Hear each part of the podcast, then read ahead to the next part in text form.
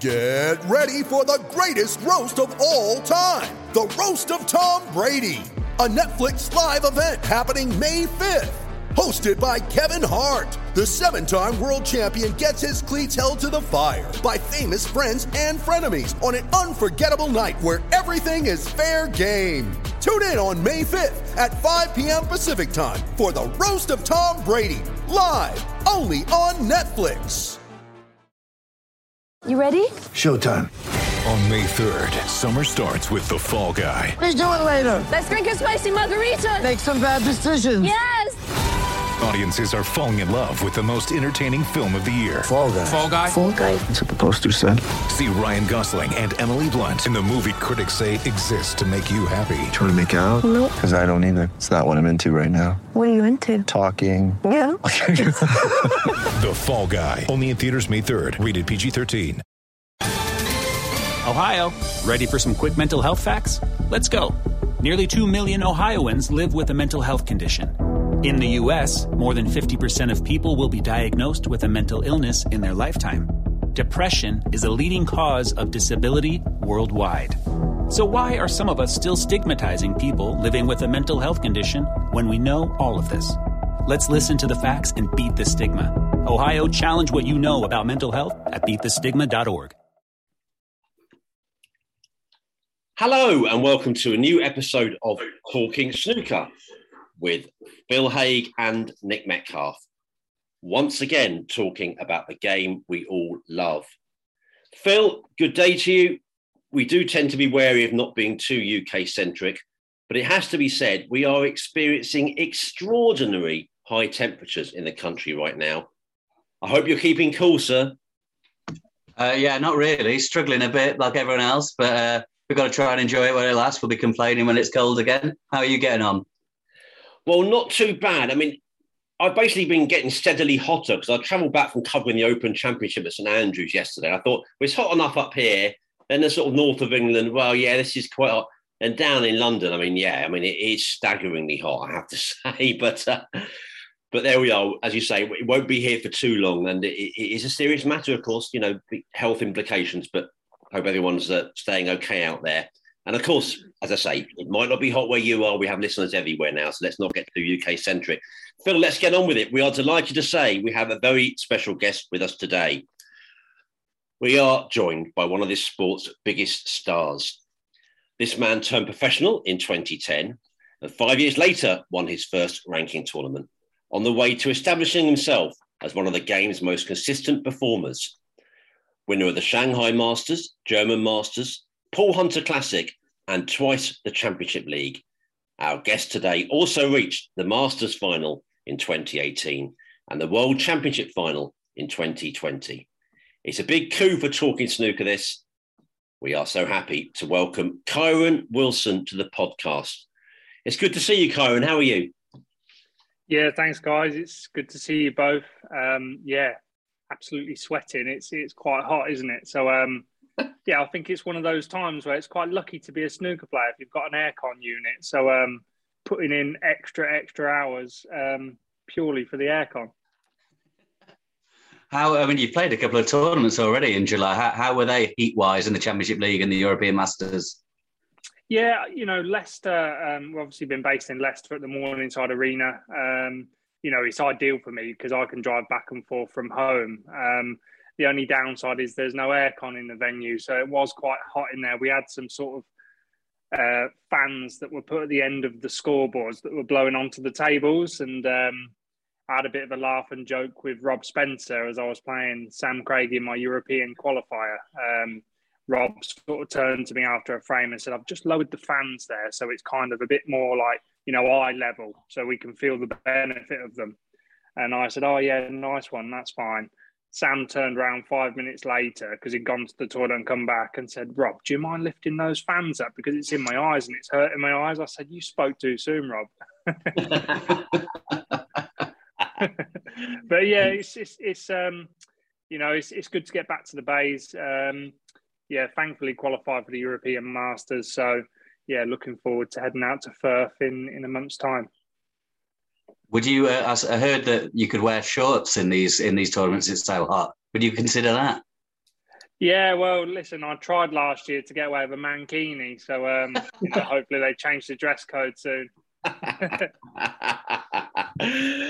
well, Kai, this is an audio service. I want to put on your best descriptive hat here. You've given uh, Phil and myself a lovely tour there. I want you to do it for the listeners now. You, you, you're in a, a brilliant games room there, aren't you? Tell us about it. Yeah, yeah, um, yeah. It's obviously awesome to have this. You know, as we were discussing off air, um, you know, the sort of COVID lockdown situation. I think it may be brought to a lot of players' attention how important it might be to have a base from home in case anything like that ever happens again. So, yeah, I decided to sort of build a facility, um, get a snooker table involved, and um, yeah, have a base from home as as well as my club in Northampton um, at Barrett's. It's a bit of a it's a bit of a man cave dream there. What else you got in there? Yeah, I mean, would you like me like me to show you around it? Yeah, well, it's all right. The listeners can't hear, but uh, the listeners can't see. Sorry, so you just tell us what you got in there. Oh, okay. Oh, I thought we were on videos. Good job. Um, yeah, I didn't worry too much about my hair.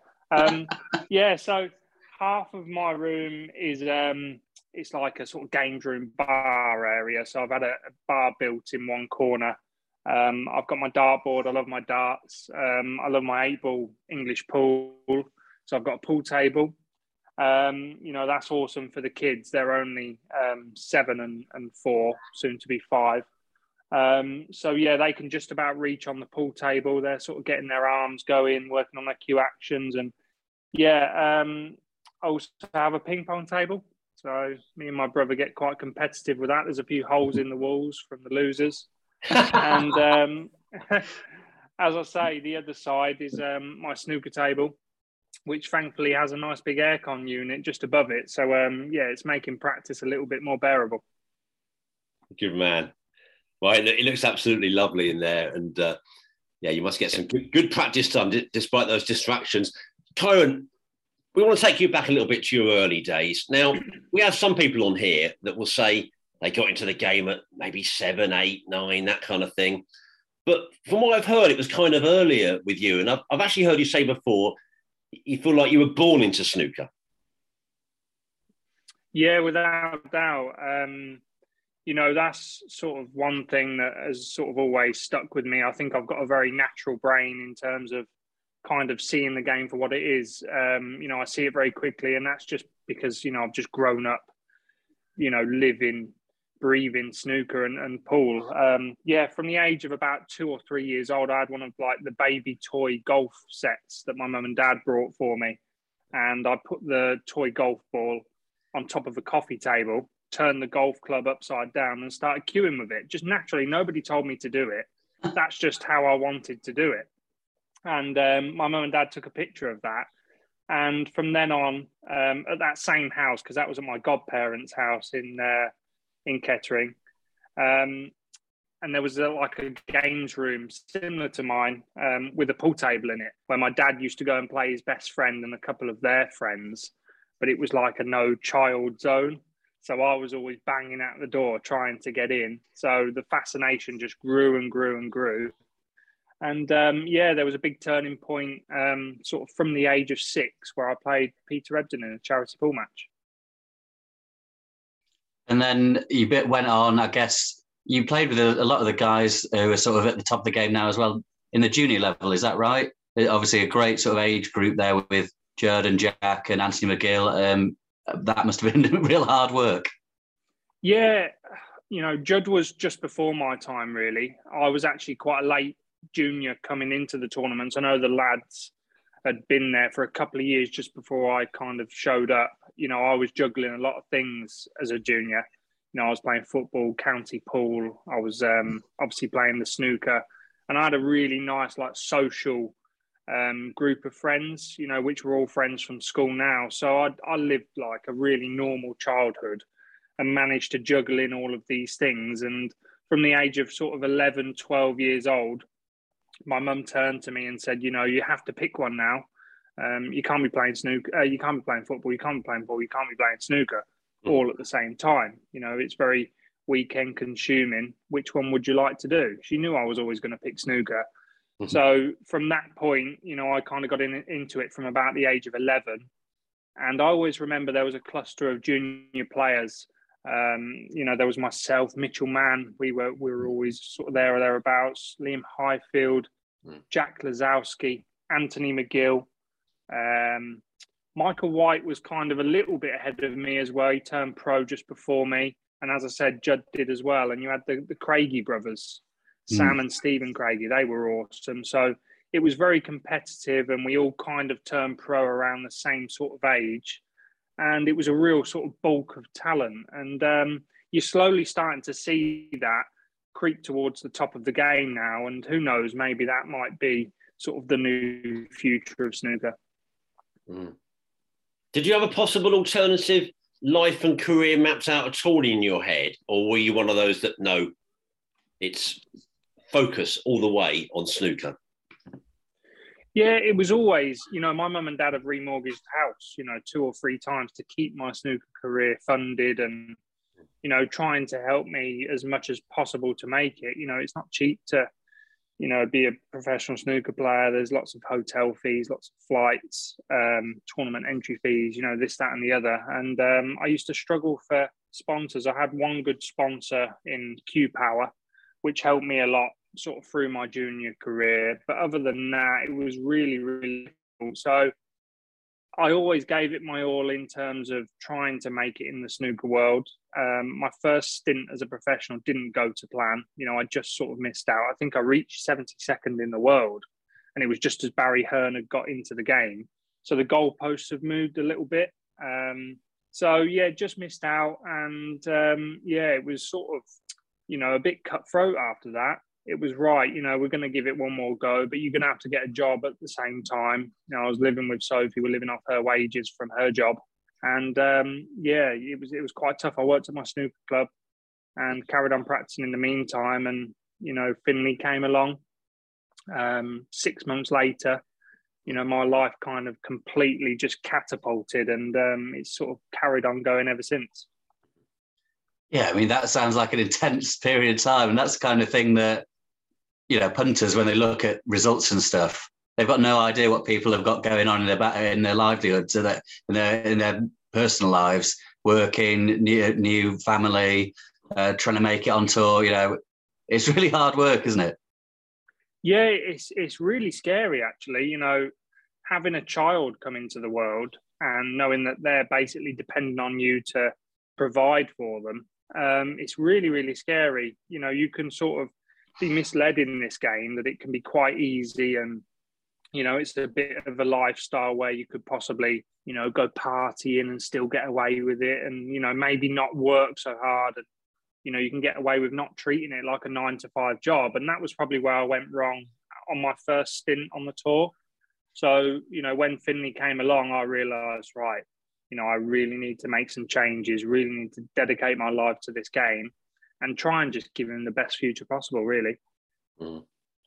Because, uh, of course, you, have had many great successes. We'll come to those, but it was a tough baptism in a way, wasn't it, early on as a professional for you, which included falling off tour quite quickly. Yeah, like I said previously, you know, um, Barry Hearn just got in that year.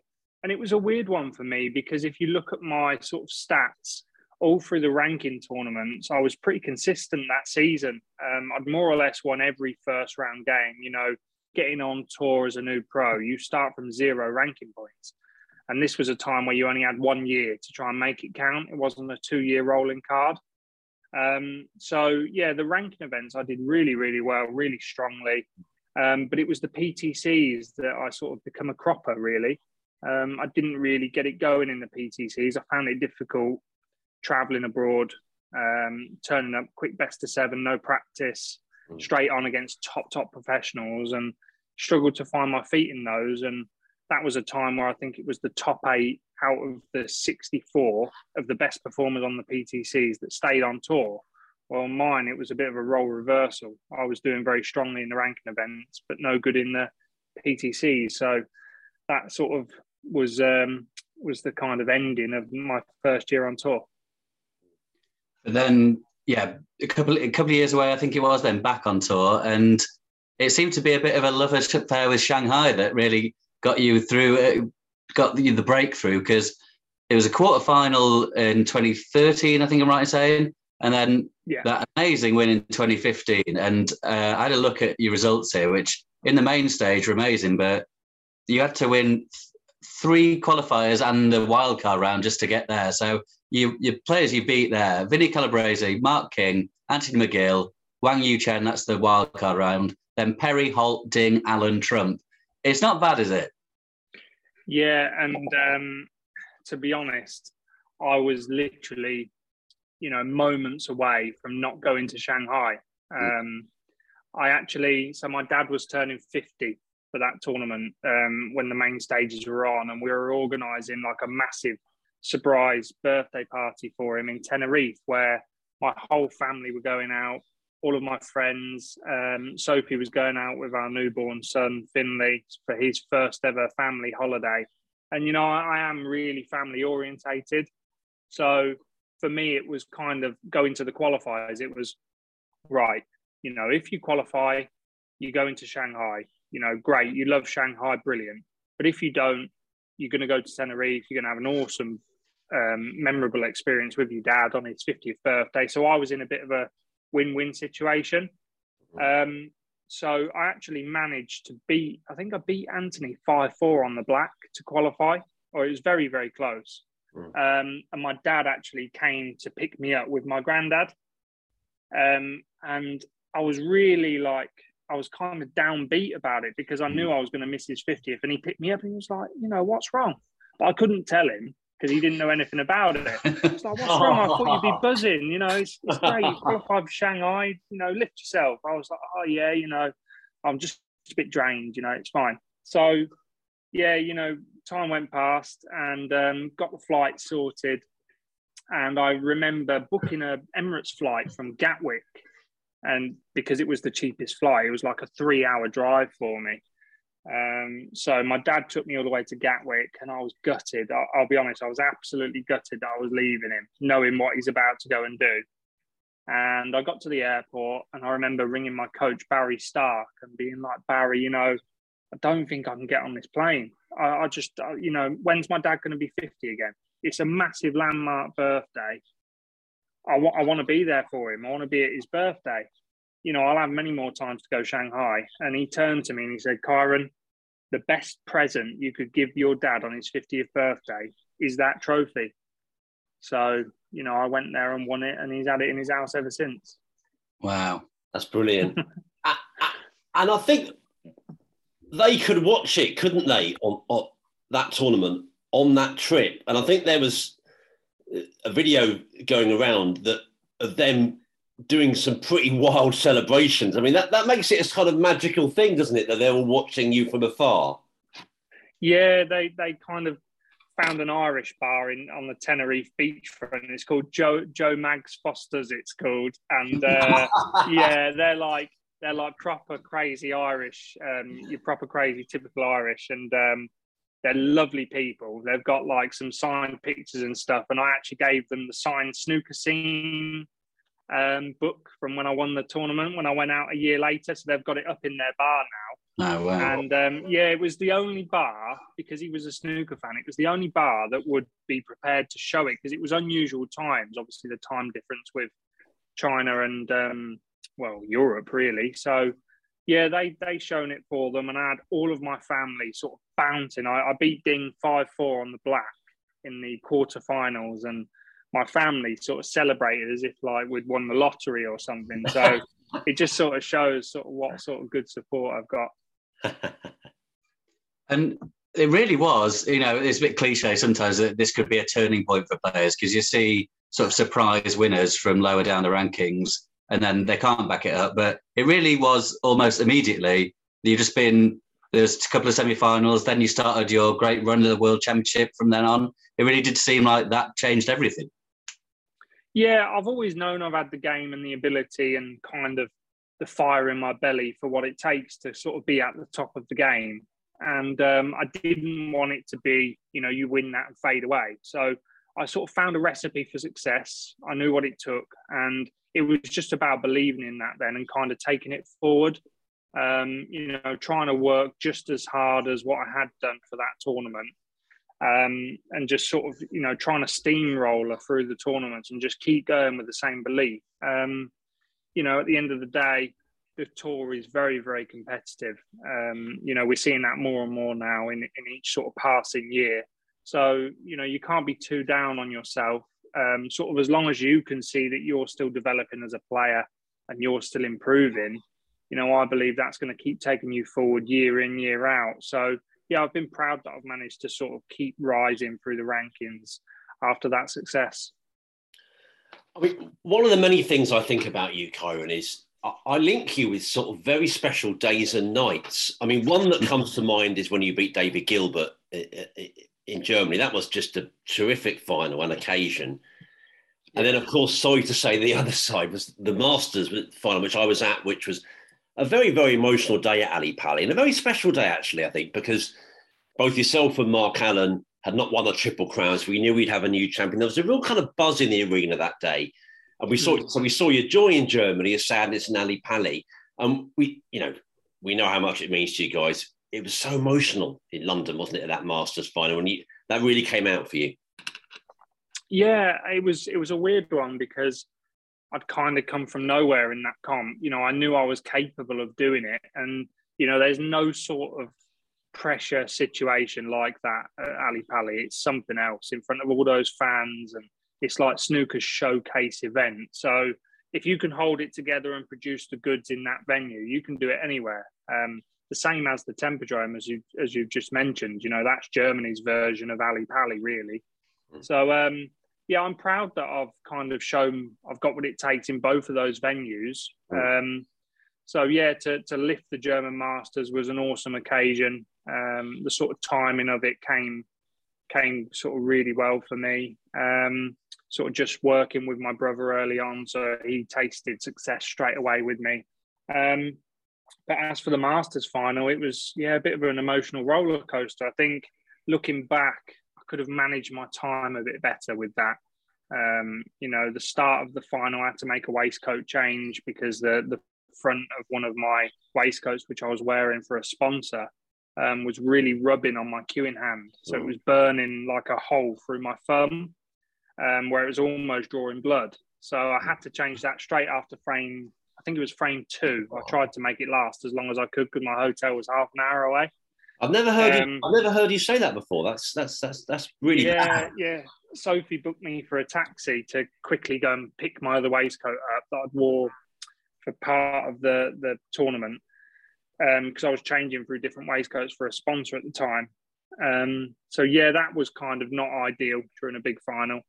Um, so then I obviously started to find my feet. I had the whole sort of mobile phone scenario mm. go off, where I think the crowd really sort of warmed to me just because of how I handled the situation. You know, I uh, a mobile phone went off three times, and I knew the guy didn't mean it. He just probably, I think, a famous quote from Dennis Taylor is he probably doesn't even know how to switch it on silent. so yeah, I, I sort of stopped him from getting kicked out, and um, after the first session, I had about sort of an hour and a half to kill. So not sort of too long to sort your, you know, your food out ready for the evening session. So um, me and Barry, we decided to drive up to the Pizza Express, which was just up the road from Ali Pali on the high street. Yeah. And literally all of the fans from Ali Pali were in there. So when I walked in, there was like a big hush in the room, and um, everybody literally stopped their orders and let me order first so I could get my food in time. And then literally from each and every table, they're like, you know, come on, Kyren, you can do it tonight. Come on. And I really felt the expectation in the room and from the fans. And um, I don't know, it kind of all built up to that moment at the end where I kind of broke down a little bit. And I think it's just because I'd, I'd given it my all all throughout that event. Um, I had a nail, nail bite to semi final against Judd. Um, and then, yeah, that obviously happened in the final. So, you know, I see it as a learning curve. That you know, there's two things that I told you that I can learn for the next time, and um, you just take that forward, and it obviously develops you as a player and a person. Yeah, and I hope you didn't feel bad or anything about showing that emotion at the end, because I think the fans love that, whether it's good or bad emotion, sad or happy. People want to see that from players. Yeah, and you know, Jason Mohammad, who is obviously the TV presenter, um, you know, he's made it sort of public that that was one of the toughest things he's ever had to do in his whole career. And you know, he's interviewed some unbelievable sportsmen and women. Um, so yeah, to sort of say that shown sort of how sort of I don't know, I don't know if magical the moment is, if that's the right way to put it, but yeah, you know, we're we're just human at the end of the day. We're trying our hearts out, and it means so much. And of course, you mentioned the the Alexandra Palace and the Tempodrome. The other the other great, possibly the greatest atmosphere, of the Crucible. You've got this great reputation as a as a Crucible player now, a great record. Um, I think you've spoken before about sort of tailoring your whole season for the World Championship, which is completely understandable. But is there something else about being there that really suits your game? Do you think? Yeah, definitely. I think you know when you go to places where you feel appreciated and it's it's quite classy. Um, that's when it brings the best out in particularly me. Um, you know, I turned professional to play at places like the Crucible. So yeah, it's it's like the best of the best. Um, you walk through the doors, it's just full of nostalgia, full of history. Um, and I'm just so grateful that every year I get to add to that history. Um, and yeah, you know, you drive up the M1, you sort of start entering Sheffield, and you see the signs for the Crucible and the World Championships, and there's the posters up, and you know, it's all over the lampposts, and there just seems to be a buzz around the city. You know, snooker's really well loved in in Sheffield, and especially that end of the country. So yeah, I love each and every occasion I get to play there. And of course, the final, playing Ronnie O'Sullivan in a World Championship final for someone your age or around that age must have been a dream growing up in uh, playing snooker. How, how, was the experience at whole? Did he say anything to you afterwards? Have you ever spoke to him about how that game went or anything? No, not really. Um, for me, it wasn't really about you know kind of looking at it from a point of view of you know I've dreamed of this moment. It was right. I'm here to do a job. You know, I, mm. I have to get this job done. I want to be a world champion this is the person I have to get past. You know, I don't really look at him from a point of view of like idolizing the guy. You know, he's, he's a great player and I love what he's achieved. It's awesome for the game, um, you know, and everybody involved. But for me, it's just about trying to get past another player. Um, to be honest, I think the semi final probably was um, the struggle for me going into the final with what happened in that semis. The first session of the of the final, it was just absolutely grueling. Um, I found my feet towards the evening session, managed to sort of claw back. I think it was something like 8 2 down, um, got back to 8 7 or 8 6. And I could have been within one frame after that session. And I missed a sort of tricky red down the black cushion to be within one frame overnight. And yeah, it just kind of ran away from me after that. I mean, you, you, you mentioned that the final in the end, as you say, got away from you, but I mean, the semi, both semis were extraordinary. Your one ended with, I was thinking on while preparing a bit for this that if the Davis Taylor 85 black ball finish was probably the most famous frame ever played, I think your frame against Anthony McGill could be a challenger for second. I think it would certainly be in the top three or top five of nearly everybody's. I mean, it was absolutely extraordinary, wasn't it? And yeah. I'm just wondering, during it, you're obviously so focused on just trying to win the bloody thing. Are, are you kind of thinking the things that things that are happening here are a bit mad? Are, are can you actually think that?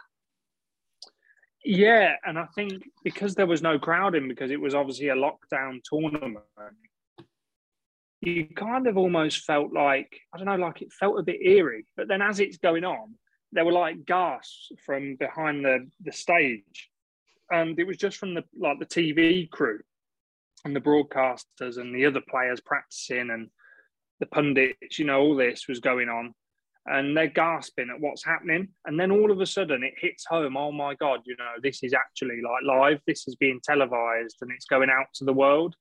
Mm. And I think you've seen in that match two young lads that have grown up together that gave everything to get to that point, gave everything in that match. I thought it was one of the best semi-finals you'll probably ever see in terms of the standard. Um, and then the last frame, you know, if you look at the, the whole semi-final, Anthony went 6-2, played flawless snooker. I went 6-2, played flawless snooker. That's eight all.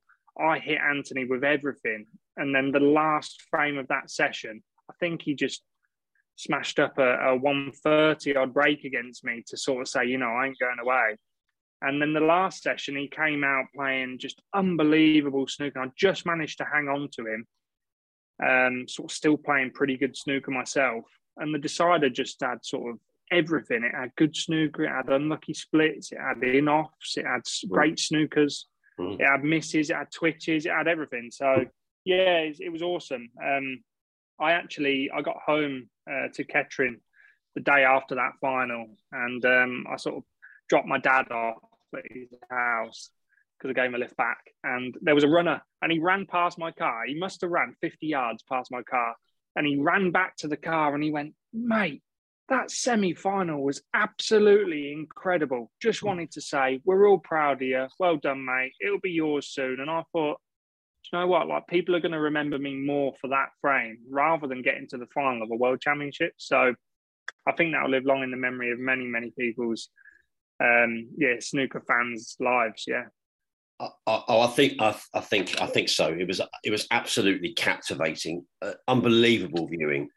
Um, we actually have a question which you kind of I think half sort of asked answered, but I think it's still worth pressing a bit more. Stephen Beach on on Twitter, friend of mine actually, writes in to ask, was the final frame of your famous world semi-final against Anthony McGill more or less nerve-wracking due to the lack of spectators? I think you kind of suggested that you've heard some noises backstage. It was just a funny experience, wasn't it?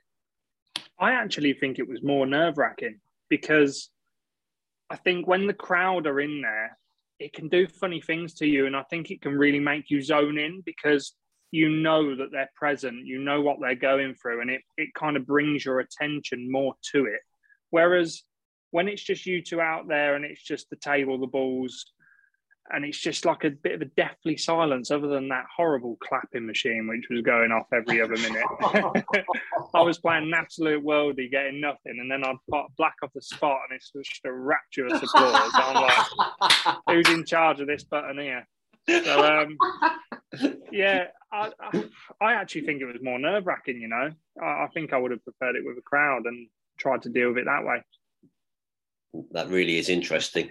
Do, do you ever talk to Anthony about that? And I know, I know you're in that Eurosport documentary. He didn't take part, and you can't really blame him for that. But does it ever come up in conversation, or do you, do you think no, you rather not? You, you rather let Anthony just not speak about it too much? Yeah, no, it's it's more of a respect thing. I think. I think that um, we both kind of appreciate what we both went through, what we both produced, and kind of how it went. You know, Anthony was unlucky in that decider. I obviously had a good slice of fortune right towards the end. Um, but yeah, you know, there's there's no doubt going to be many more battles between both of us in the future, and you know, hopefully there's a world final that um, yeah goes the distance like the semis. And then since then, you had a great season after that, very very consistent. I would, I would say last season it wasn't quite as good as the previous season, certainly in terms of results. I'm not sure how you would um, assess your performances, but I would say generally you've been going up and up and up and up in terms of results, and then last season was a slight downturn. Is that how you saw it, and is um, how are you addressing that? Yeah, I think you know. Again, as I mentioned, last season was crazy. I think you've seen lots of new emerging talent come through. You know, you had the likes of Fan Zhengyi, um, Xintong, Luca. I know Luca's been around, but you know he, he obviously sort of produced the goods at the UK and the Scottish. Um, and then you just add your regular sort of winners, and obviously, you know, two great um, sort of snooker professionals in Joe Perry and Rob Milkins that sort of, you know, maybe not achieve what they would have liked to achieve, to have special moments like they did in winning the Welsh and, and the Gibraltar Open. Um, it just shows sort of how wide open snooker is now. I think the standard is through the roof. You know, as I said, I played Sam Craigie in a round one qualifier last week. I mean, he's a great player, and to play someone like that in round one, I mean, you know, that lad is capable of potentially winning tournaments in the future. He's that good. You know, I've grown up with Sam since, like I say, I was 11 years old, so I know what he's capable of. Mm. Um, so when you're playing people like that, it just shows you how difficult it is. So last season was weird. I was kind of one match in every single tournament to turning it into a great tournament. Mm. Um, for instance, I lost to Fan Fanzenghi in the European Masters. I think sort of last 32 or last 16. We had a great match and he beat me 5 4. And I actually tuned into the end of the final and he was talking to Victoria in obviously Mandarin and she was translating for the viewers. And he actually he said the turning point was beating Kyren Wilson. And I thought, you know, a lot of competitors won't admit it because it's kind of giving an edge to someone. And because he's young, because he's naive, he kind of put it out there that that was the turning point for him. And I thought, you know what? Sometimes I might be a little bit too harsh on myself. You know, people are really trying hard to beat me. I think um, you know, a scalp for some people. And um, yeah, I think I, I worked out I lost to something like six tournament winners in a row. I lost to Neil in two, Joe in one, Fan Zhengyi in another. Mm. Um, Judd when he won the Champion of Champions, and it just kept rolling. It was just strange, but it is what it is. I, I, felt, you know, in terms of my stats, I was the highest century maker at one point, so I was there or thereabouts. It was just the odd match was just not quite going for me. So yeah, I don't think there's anything to worry about. I just think it's just waiting for your time. Mm. So, it, it, yeah, I, I, would agree with that one, and we very much look forward to, to seeing what you know your progress during this this coming season. Um, let's take another question, perhaps. Tony on Twitter asked who who are your best friends on the tour, and uh, maybe I'll caveat that a bit by saying, how do you get on with Judd Trump these days? oh, he's all right. We had a good exhibition in Germany. Um, yeah, about a year after, obviously our Masters match, and um, yeah, it was just it was a good exhibition actually. I actually forgot my cue.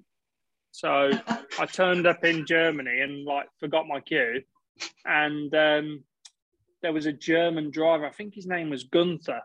And he was literally like seven foot tall. He was massive, but a lovely guy, big snooker fan. And he was like, Kyren, don't worry, you know, I'll let you borrow my cue.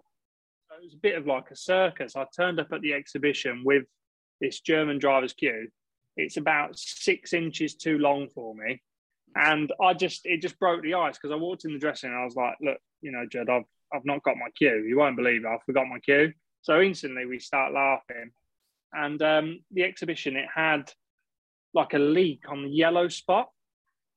and uh, Maike Kesseler was the referee. And she was like, you know, the exhibition was about uh, it was about an hour or two hours away from starting. She said, "There's nothing we can do. We're just going to have to try and play around it." So obviously, Jug Judd gets down to break, and he says, "Right, I'm going to put you here." So straight away, he breaks off, puts me in this massive wet patch where it's leaking. so I come to the table with a seven foot cue with a towel on my head and break and play my next shot from there. But I managed to make a century in the second frame of it. So I was pretty happy with that. That's brilliant. I, am going to I'm going to press this a bit more though. I've heard it say the media that you know, which myself and Phil are part of that, of course, talked up the the the you and Judd thing, but there was a little bit of needle at one time, wasn't there? Before you turned it round a bit, there was a bit there was, there was something there. We didn't make that up. No, I think it was it was a competitive. Um, I don't know, like a competitive rivalry, if you like. And I think it will continue to be that. I think it's good that, you know, I do believe that his sort of turn of, you know, his real success has come off the back of that. Um, if you look at it properly, you know, it, it came from the Northern Ireland Open. He went on to win that. Um, he then went on to win the Masters when he beat me in that first round. You know, he played awesome in that tournament. I think he beat Ronnie quite comfortably in the final of that comp and to do that to Ronnie at the Ali Pali is, is an awesome achievement. So if you look at it, I think that's definitely helped him with his career. Um, you know, before that point, I felt I probably had his number, um, whereas obviously he's kind of had mine um, the last season or two. Um, but yeah, I think it's really good. It's, it's encouraged me to practice harder. It makes me want to get better. You know, I do feel like I'm you know, maybe a moment away from kind of doing what he's done in the last couple of years. Who knows? But um, yeah, I think it's good for snooker. I think it's good for the game and it's good for the standard. I wanted to ask another sort of media question because um, I, I, I, saw you at the English Open last year when um, the whole thing about playing on table two came up. And Yeah. your point was perfectly valid.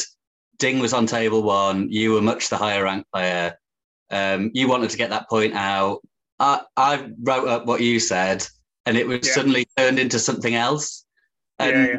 did you did you think afterwards, oh bloody hell, I wish I hadn't said anything, or did you think, oh, actually, yeah, I wanted to make my point. It's a shame people sort of got the wrong end of the stick.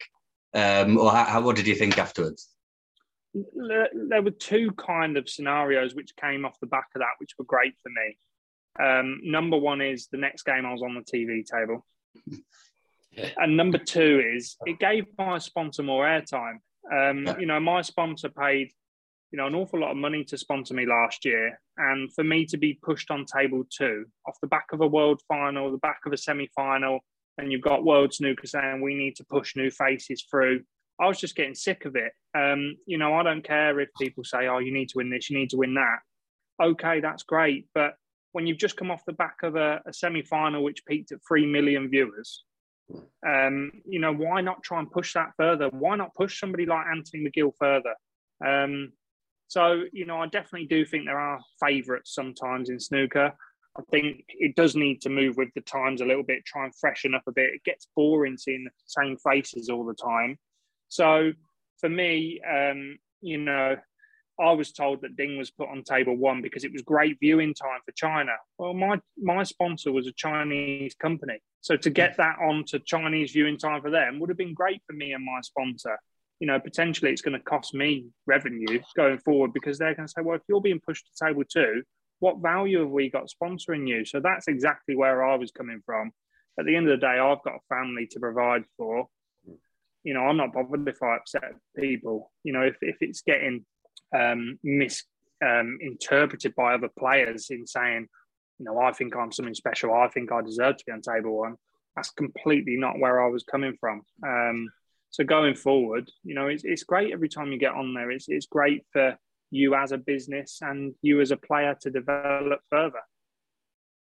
Yeah, that makes all perfect sense. There's another sort of media one that I wanted to ask you about the World Championship. Um, after you lost to Shaun Murphy, and then the interview straight afterwards, and you sort of said um, you weren't that impressed with the fist pumping and stuff, um, which was uh, you know fine with any comments. But a lot of people said after that, and because Stuart had lost a Mark as well, um, and he said something about um, games and shit that Mark played, and a lot of people said, "Oh, people shouldn't be interviewed straight after they lose matches." Uh, what do you think about that? And do you think you sort of you're in control of what you're saying, or is it a bit harsh straight away? I don't know. It's it's kind of 50-50, isn't it? Because I think it obviously makes for great viewing. Um, you know, people want to see raw emotion. They want to see people come off and maybe rant and rave. Um, you know, I feel like I'm respectful enough to not ever really do that. Um, but sometimes in the heat of the moment, you might want to say something that the next day you probably don't really mean. You know, I know that Shaun become a cropper for that, um, saying about when he lost to an amateur in the UK, and the next day he kind of reflected on it and probably didn't mean it in the way he said it. So I can get where that can go um, in terms of maybe leaving it an hour or two. I don't know, but I can understand for viewing figures. It's it's good. Yeah. Well, well that, that certainly makes sense. And j- just a, a sort of general one, this is kind of linked to the table situation of the English Open. I mean, you're genuinely, we weren't talking you up at the start, one of this sport's very biggest stars now. Your ranking's been very consistent. You're always getting pretty much the latter stages of tournaments. You've been in huge finals. You've won really big tournaments. Do you sometimes think, I don't quite get the attention that I that I deserve, perhaps, for what I've actually done in sort of the last five, six, seven years? Um, no, I don't know. Um, again, it's tricky, you know, for me coming from a point of view of, you know, trying to attract sponsors and, you know, going forward for myself as a business and as a player, then, you know, maybe there's merit in that. But, you know, I don't really, to be honest, I actually don't really pay that much attention to all of that sort of stuff. Um, you know, I try and let my snooker do the talking. I always feel like I'm always there or thereabouts. Um, so yeah, you know, I'm just trying to improve as a player and kind of let that all take care of itself. Mhm. Well, that makes sense. We're, I think we're running out of time here, Nick, aren't we? So I guess we should rattle through some uh, listeners' questions. This is an interesting one. You mentioned him earlier. Um, your relationship with Peter Ebdon, it's, it goes back a long way, doesn't it? This is from Snooker Pro on Twitter.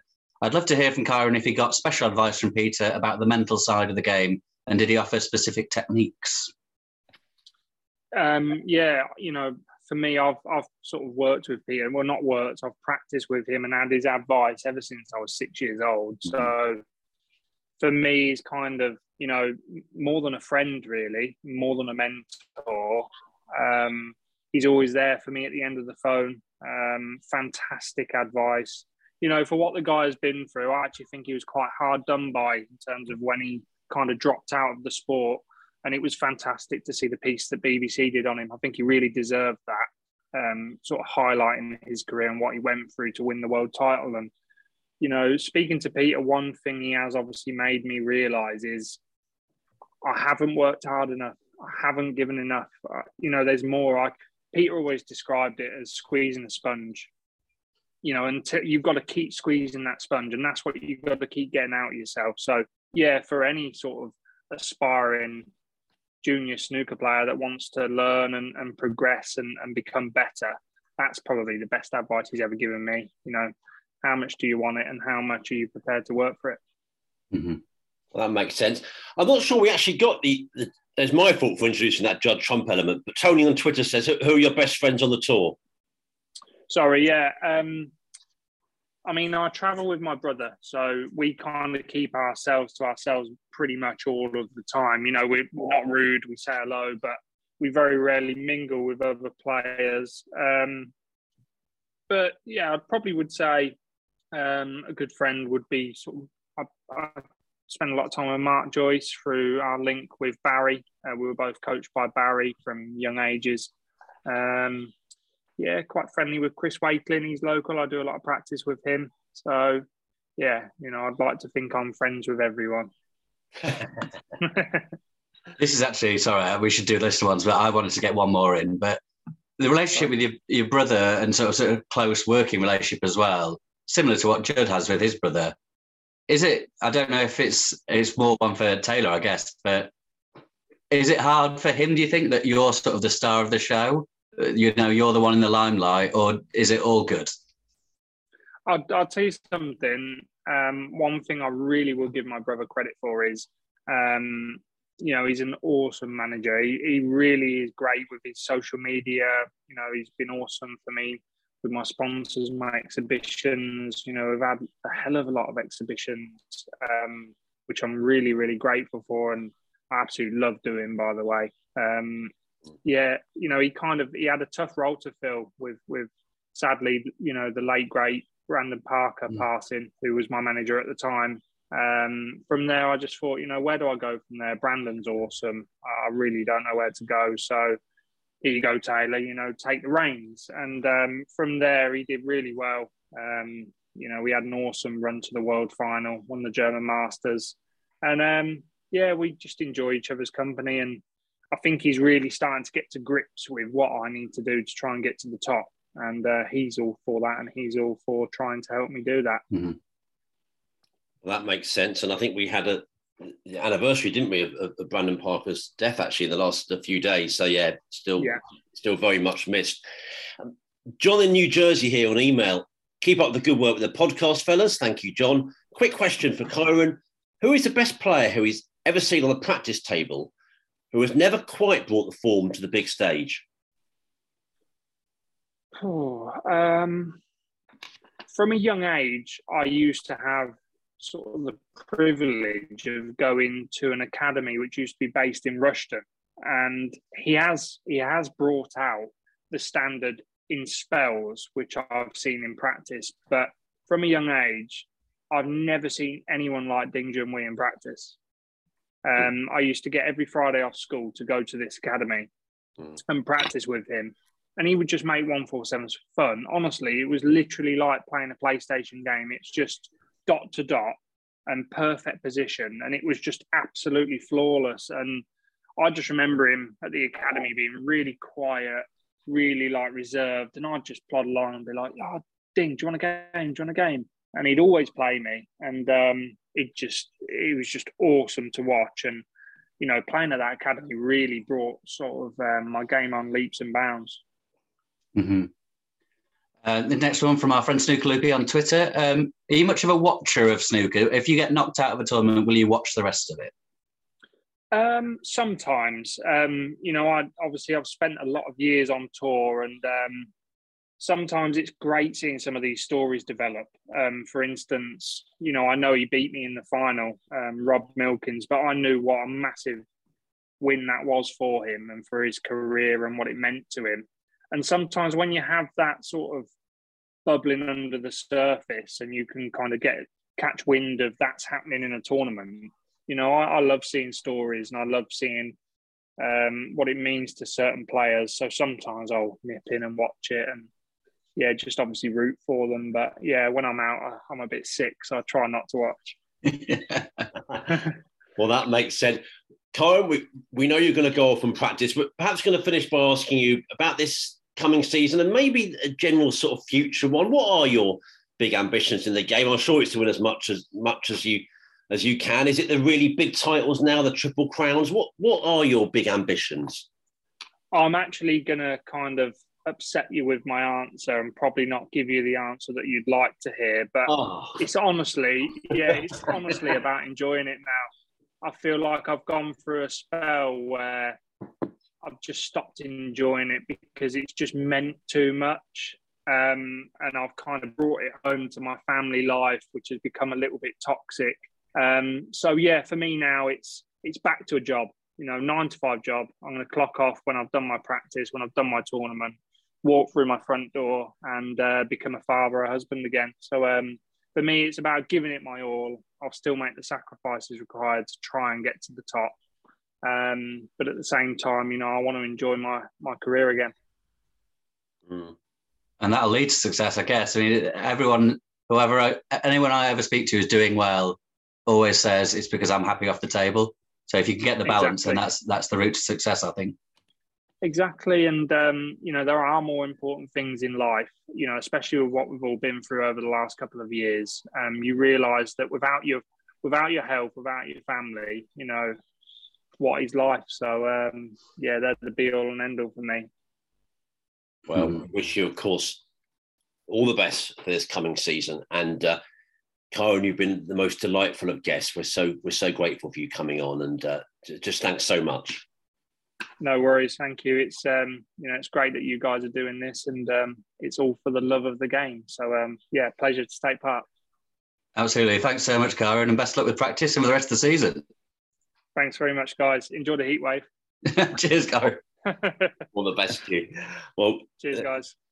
Cheers, Kyren. All the best. That's uh, that's Kyren Wilson there, one of this sport's genuine biggest stars, uh, joining us uh, on Talking Snooker. Real us, Phil, and that was absolutely smashing. Some uh, some real insights there into what into the life and career of Kyren, and we're so grateful for his time. Yeah, absolutely. Yeah, as good as we, we were hoping for.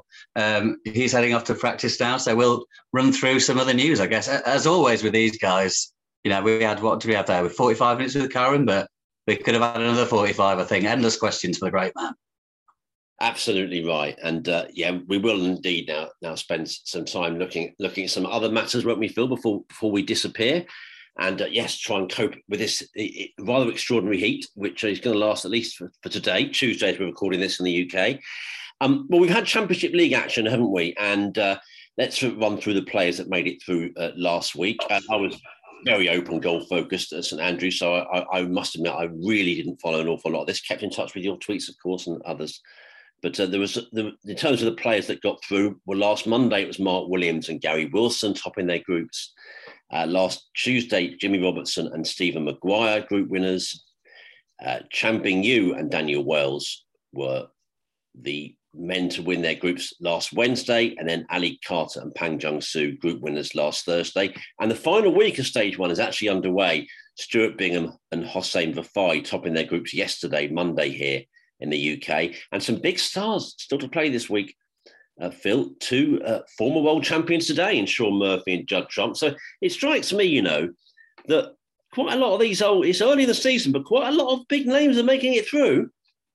Yeah, definitely. Um, yeah, some top seeds have got through. There was just that one day where uh, it was a couple of big surprises, I suppose. Wednesday last week when Chang Bingyu won his group and Daniel Wells won his group, and I think he would have gone in bottom seed for that group. So there are the odd surprise coming through, but um, yeah, it's the, the, sort of second stage of group stages is shaping up quite nicely. And uh, as you say, this final week's looking quite tasty. Uh, we're talking to Kyren about being on table two. I'm not sure Shaun Murphy would have expected to be on table two in the Championship League, but he's going to have to deal with it.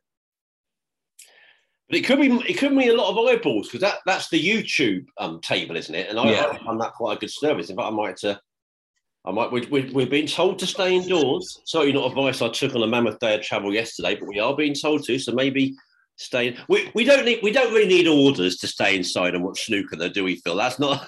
That's no, we're going to up on the Calippo and enjoy it. I think. Yeah. exactly. We've also had European Masters qualifying and two 147s, both career firsts. One for Zhang Anda in his 5 1 win over Anton Kazakov. And then the day after, one for Hossein Vafaei in his 5 1 victory against uh, On Yee. And listen, I think I think it might be 177 and 178. They're much more regular now, but when it's your, when it's your career first, it's still a special moment. Oh, absolutely, yeah. And uh, you'd expect certainly Hossein to make some more. Um, I think he lost that first frame to On and I, I saw that on the live score and I tuned in, and then um, he wasn't messing about from there on in, I don't think. Uh, but yeah, he's made a very good start to the season. That look, he looked good there. Looked very good in his Championship League group, and uh, yeah, he started right on the cusp of the top 16 at the start of the season. So um, it looks like he won't take long to make it in there, unless the people in 15 and 16 can keep him at bay. Um, but yeah, and Zhang Anda's another one, very good player. Um, when I speak to the guys at Victoria's, he he plays there with Xintong and Yan and uh, Fan, and uh, he's usually the one that said hopefully he'll they'll be the, he'll be the next one to break through. He's not he's not as, as younger player though, guys. He's been around a while, but um, he could be the next to harness the power of that positivity in that place. Uh, he's a very good player on his day. I hope you didn't harness too much positivity in that place ahead of our match. But um, anyway, a word, a word two for Mark Williams, four two down to Liam Highfield and coming back to win five four. Uh, winning the deciding frame by a point. I was thinking, has Mark been watching John Higgins videos, Phil? That's quite a, that's quite a Higgins thing to do there from from his fellow member of the class of '92. Very much so, yeah. It was, uh, I think Will Snooker posted that. It was doing the rounds that clearance. It was absolutely superb. Um, and Liam, I think, tweeted that it's only gods that can do that to you. And uh, he's right, really. It really takes a special player to do that kind of stuff in a deciding frame. Um, and that's what Mark Williams is. Yeah, amazing stuff. Because uh, Liam was playing really well in that game. He, he was player I mentioned at uh, now sort of predictions the episode. I was thinking he's sort of on the on the way up in the game. He's looking quite impressive. And uh, yeah, William, Williams did a number in there. Um, but yeah, amazing stuff. And another, the other comeback of note was uh, Jimmy Robertson 4 0 down to Zhao Jianbo and came back a 1 5 4. Um, it looked like, I mean, if Zhao had beat him 5 0 or 5 1, it would have been an incredible result. But the comeback was even more incredible than the shot would have been. Yeah, and it's funny, isn't it? Because there's quite a bit, literally a difference, but psychologically, it always seems to me quite a big difference between the, the, the best of seven and the best of, of nine. I mean, I haven't got the stats in front of me, but it seems to me 3 0 down, winning 4 3 is not that sort of surprising. It does happen mm. a fair bit, but it just seems like 4 0 down 5 4. I mean, that obviously would have been an interval there. That just, I mean, there's an interval can change things, obviously, but in, in that sense, you know, a player can go to the practice table, you know, it's a bit of last chance saloon, but it's quite something to do it, isn't it? Yeah, five frames under spin against anyone on tour, really. Um, was actually an amateur, but still a very good one. I think he finished top of the Q School Order of Merit. So, yeah, it's, it's an amazing achievement. A lot. It's just a test of mentality, isn't it? Going going four 0 down the first to five, it'd be very easy to almost throw in the towel. Um, so, yeah, it's a it's a great achievement. Um, one or two other results there. Well, Daniel Wells won his um, qualifying match as well. So he's done very well to bounce back. He had a bit of a disappointment at Q School not getting through when he'd got to he'd got to the final round at least once, didn't he? Because I was there when I spoke to Adam Duffy, who'd beaten him in the final round. So to win a champ, to get invited to the Championship League and the European Masters, and to get through the first stage of both is uh, very impressive. I watched a bit of Bingham against Holt. Um, Holt was playing pretty well actually, and he looked like he was going to take it to a decider. Bingham needed two snookers uh, in the eighth frame, and he got him and won five three on the black. So painful stuff for Michael Holt at the minute on the snooker table, but I'm sure it'll turn around eventually. But um, yeah, just unlucky at that. I mean, losing to Stuart Bing was no shame at all. And uh, one of the kept an eye on, always keep an eye on Anthony Hamilton's results. 5 2 against Mark King. So, again, he's topped the Championship League group and won that qualifier. So, good start to the season for the Sheriff.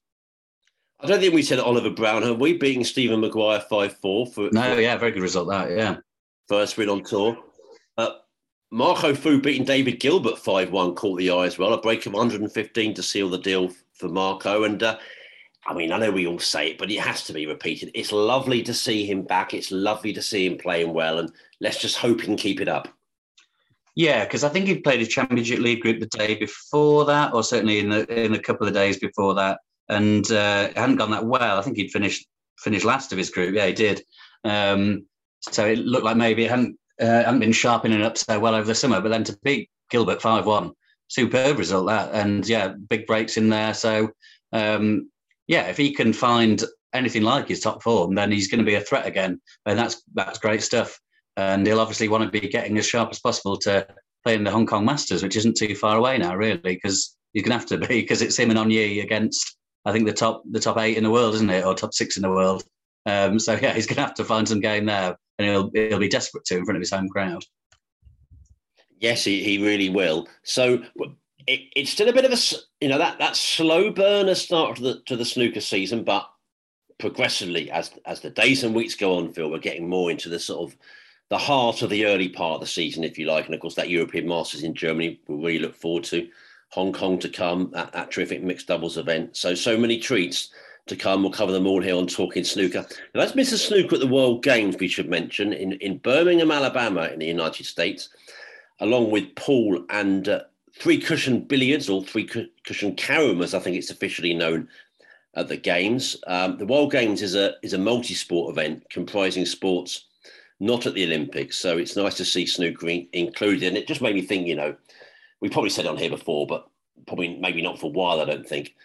Um, I've always been pretty clear in my position on snooker at the Olympics. I think it'll be absolutely massive, more than I think some people realise, or certainly from what I hear them say, I think I'm not quite sure you're grasping how big it would be. And I, very biased, but I see no reason why it shouldn't be the Olympics. You know, uh, people say, oh, the IOC, you know, they're very into kind of more, you know, that youthful athletic sort of thing with skateboarding and what have you. But, you know, there are plenty of sort of standing sports, if you call them that, cerebral sports at, at the game. So, you know, I've never believed you have to run around getting a sweat on for it to be a sport anyway. I think, you know, it's it's far more nuanced than that. So, you know, we know how compelling snooker is. It, it you know, for me, it would be a great hit at the Olympics. But um, listen, it, you know, it's a step below and a big step below. But nevertheless, you know, anything that boosts the profile of this game, you know, in, in, in an international sense, an event taking place in America, there's more good than bad to it.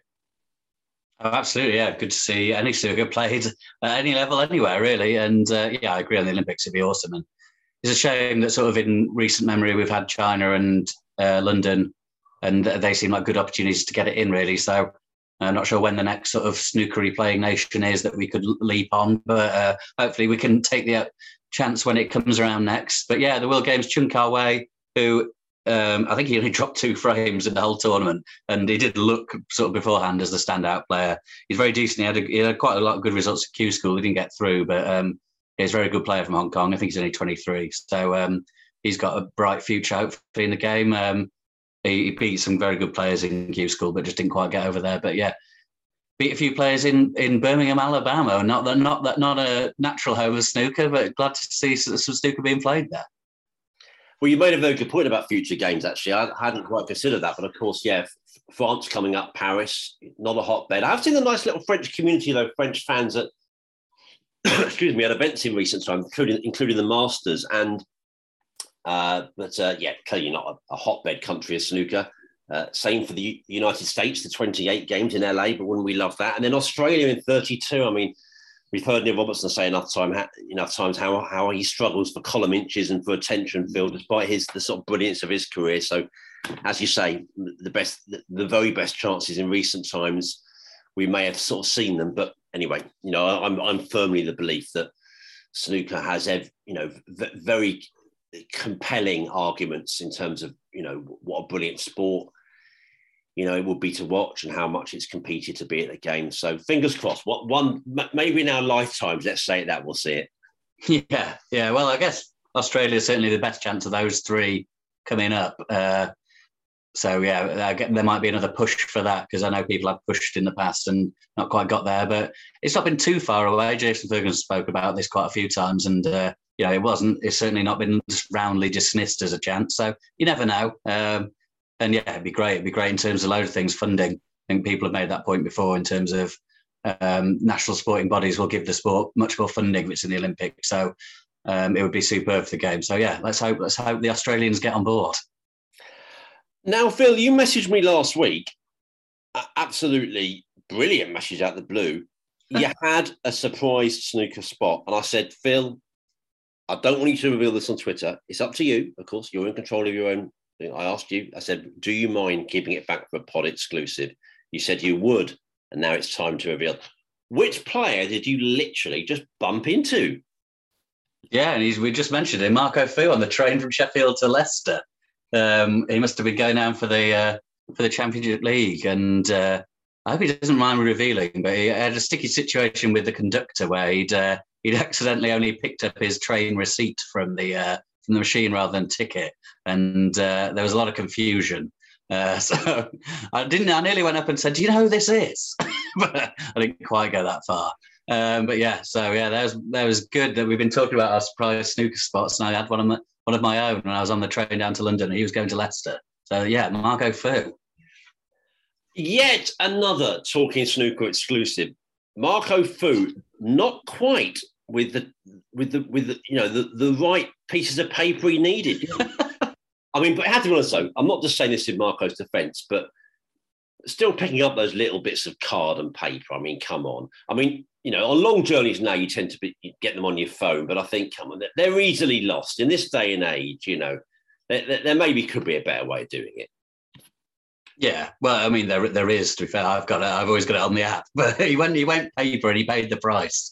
But yeah, it was good to see good to see him there. Um, and yeah, if anyone else ha- keeps having some surprise snooker spots, especially out in the, the sunshine, I want to see hear some more of uh, spotting the likes of Ali Carter on Broadstairs Beach. That was one of my favourites so far. So keep those spots coming in.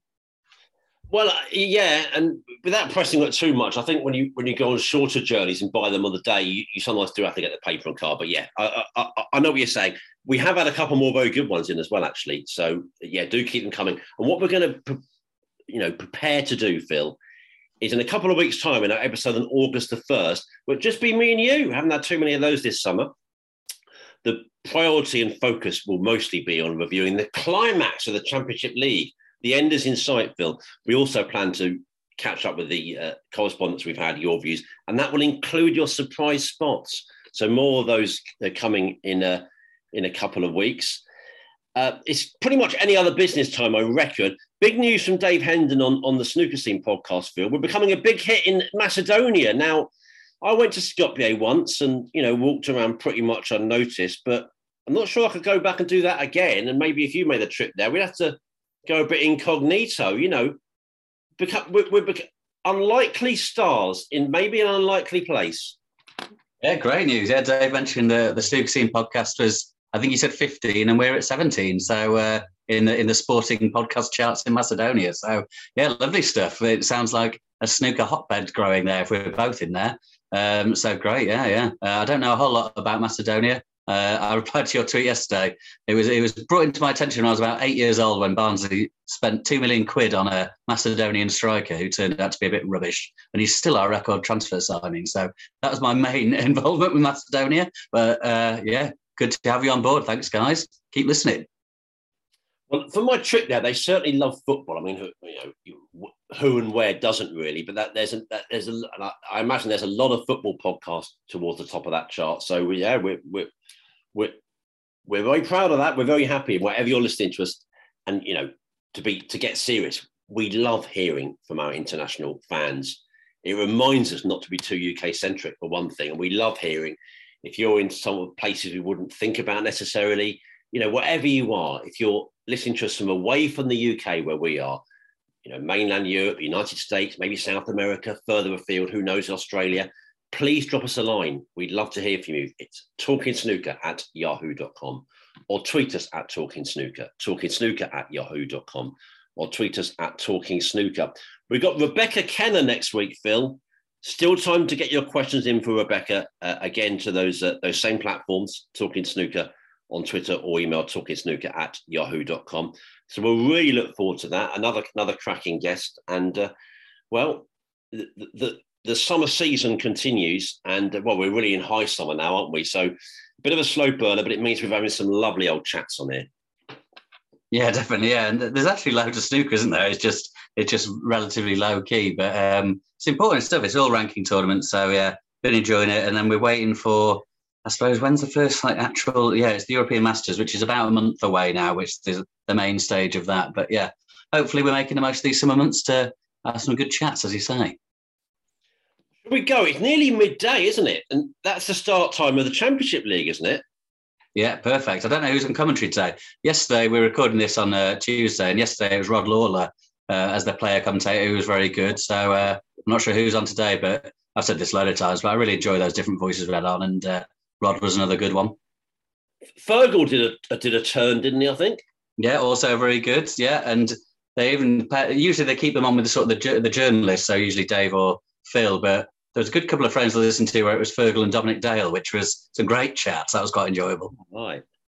I think Dominic always wonderful value, isn't he? Well, unless you've got anything more pressing to say, sir, we are we are going to shoot off and say it's great to see you. It was wonderful to be with Kyren, and uh, we'll be with Rebecca Kenna next time. Yeah, absolutely. Yeah, no, all good from me. Looking forward to watching a bit of Judd and Shaun this afternoon. And yeah, as you said, there's some big big names to come this week in the Championship League. So yeah, uh, it's it's we're getting getting through it. I think the the there, there is some. I watched some real bad matches yesterday. I've got to say, but I think we've got those bits out of the way, um, and it's coming to the business end, which is, uh, as I say, a lot of good players have got through. So the, the final couple of group stages will be great. So worth tuning in. Yeah, I'll name some names. No, don't name some names. That's not. that's not, let's not end on that note. Um, great to see you, Phil, and uh, we'll back back next time with Rebecca Kenna. We look forward to your company uh, then keep your thoughts coming to us, please. We always like them, particularly in these quieter times. We really rely on them. So keep your correspondence coming in. But for now, from Kyren, Phil, and myself, cheerio. Sports Social Podcast Network. Lucky Land Casino asking people what's the weirdest place you've gotten lucky? Lucky? In line at the deli, I guess? Aha, in my dentist's office. More than once, actually. Do I have to say? Yes, you do. In the car before my kids' PTA meeting. Really? Yes. Excuse me, what's the weirdest place you've gotten lucky? I never win and tell. Well, there you have it. You can get lucky anywhere playing at LuckyLandSlots.com. Play for free right now. Are you feeling lucky? No purchase necessary. Void where prohibited by law. 18 plus. Terms and conditions apply. See website for details.